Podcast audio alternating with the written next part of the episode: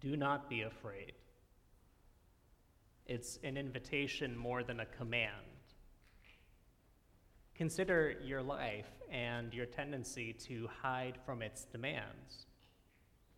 What would happen if you no longer dreaded another sunrise, another day's struggles, another day's pain, another day's grief and fear? What would happen if you welcomed each day instead with an assurance of God's presence in your life, God's company in the midst of trials and tribulations, God's providence of having gone ahead of you, God's grace in having followed you and picked up the broken pieces you left behind?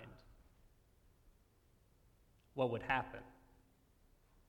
If you accepted the invitation from the messengers of God not to be afraid of what you were called to do next, what you were called to be, what you were called to become. The invitation is made to Joseph by messengers from God, as if they were saying, In heaven's name I say to you, do not be afraid.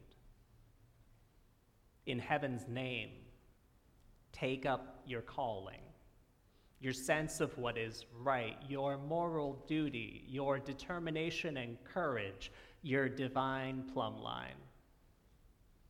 Wake up and get up and pick up your responsibilities and carry them to safety. For Joseph, it was to be a father to this unknown child, to be a spouse to this unfamiliar peasant girl barely yet a woman, struggling to contemplate the extent of her own precarious place in society. Joseph was called to be counted with the woman and the child, the people whom no one else wants to claim as theirs, to take on their needs along with his own, while making himself a pariah.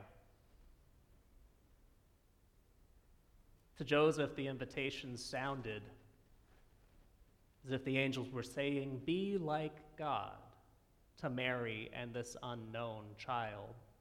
Be like God to them. Identify with them the way that God identifies with the people of God the downtrodden, the poor, the defeated, the occupied, the disenfranchised, the downcast. Be like God, who is almighty but whose power is not the kind of might that we would employ to dominate and subjugate others to our will. God's might is more like a powerless yet creative potential, a gentle hope, an unending invitation, a gracious construction of the ways of justice and peace, to which we fall accustomed eventually. God's might does not destroy, does not command armies to kill and cast down, does not commit inhumane atrocities or break up families, does not violate the agency of a person, a created being, a child of God. Be like God and stand with those with whom no one else would want to stand. Do not be afraid. Do not be afraid of the consequences of compassion. Do not be afraid of the repercussions of love. Do not let your fear of those things prevent you from exhibiting God's grace in your life. But how? Keep your eyes on the Prince of Peace, the one who doesn't cling to his divine power the one who refuses to turn stones into bread, jump from great heights, and rule with great power, the one who says, Blessed are the poor, the gentle, those who mourn, those who hunger and thirst for righteousness. Blessed are the merciful and the pure in heart, the peacemakers and those who are persecuted in the cause of righteousness.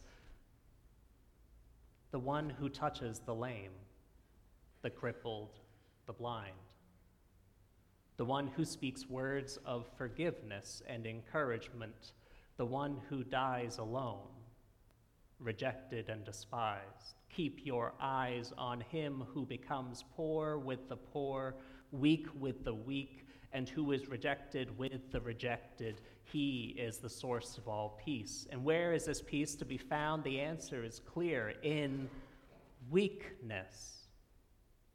First of all, in our own weakness, in those places in our hearts where we feel most broken, most insecure, most in agony, most afraid. And why there? Because there our familiar ways of controlling our world are being stripped away. There, we are called to let go from doing much, thinking much, relying on our self sufficiency right there, where we are weakest. The peace which is not of this world is hidden. In heaven's name, I say to you, claim that peace that remains unknown to so many and make it your own. Because with that peace in your heart, you will have new eyes to see and new ears to hear, and gradually recognize that same peace in places you would have least expected. Claim that peace and claim it now. I pray you can this Advent. Amen.